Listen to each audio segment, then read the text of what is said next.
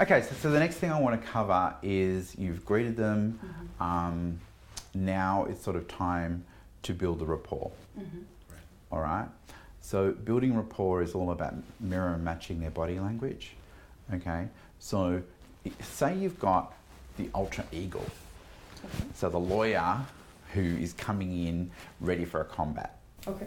Okay. Right. They'll tend to walk in like this.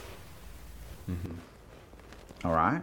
So what you need to do is match him, exactly what you just did, and then drop your arms. Set the tone. Okay. match him, Yeah. and then drop your arms. And what will happen is subliminally he'll loosen up without you feeling threatened. Yeah. So rather than going, "Oh, shit, I've got to deal with this person, you know, let's build the rapport.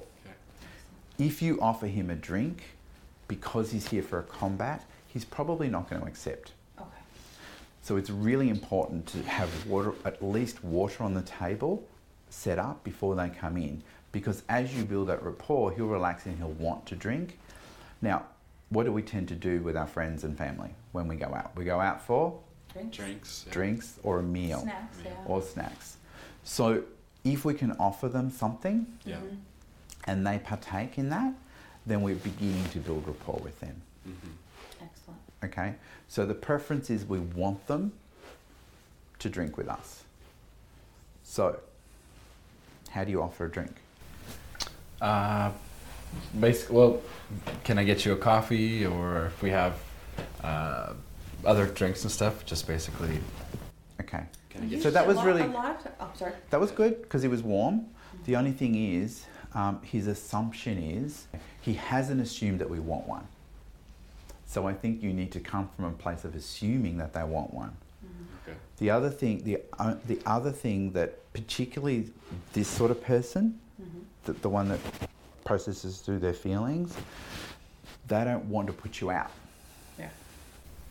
Yeah. I was going to say because what we've tended Right. the last few we've had, 'cause we've just had a few sales in here. Mm-hmm. Um, it was in the evening, and we had champagne. Mhm. And honestly, we went and started popping it before we even offered. Like we literally were popping it and said, "We've got champagne, guys. You know, and poured. Would you Well, like?" and knowing And so- beforehand that they like Yeah. that to knew. drink. So, So having those conversations are important. yeah. Mhm.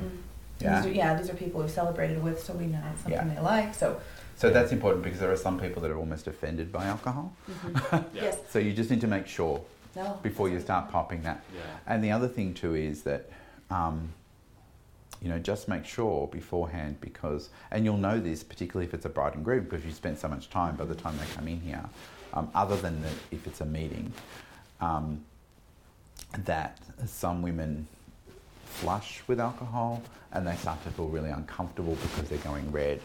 Um, some guys too, but it, it seems to be more predominant in women. So you don't want them to feel uncomfortable because they've had a couple of sips of champagne. So just you know, suss it out. Mm-hmm. And the problem is that they'll probably want it, so then they're not feeling left out, Mhm. and then they're feeling uncomfortable, which which which reduces the experience. So you just need to be careful about that. Um, so I like to, to when I'm offering somebody a drink to get over the I don't want to put you out syndrome, is to say something like, Hey, I've been hanging out for a coffee.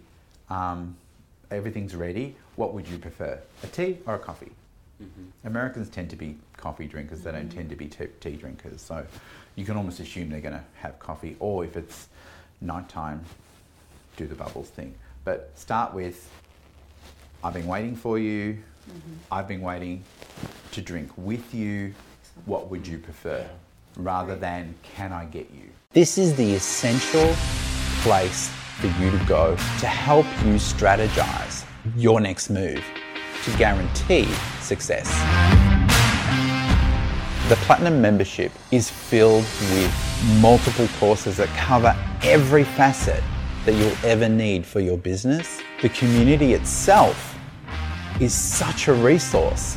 Being able to share your journey with people that are also going through the same journey as you is essential to your success. We pull from our community what they need the most so we can build courses that are relevant to you. You can share even the smallest of successes as well as your failures because your failures are stepping stones to success. Platinum membership will be one of the best decisions you've ever made in your business. We've built that for you.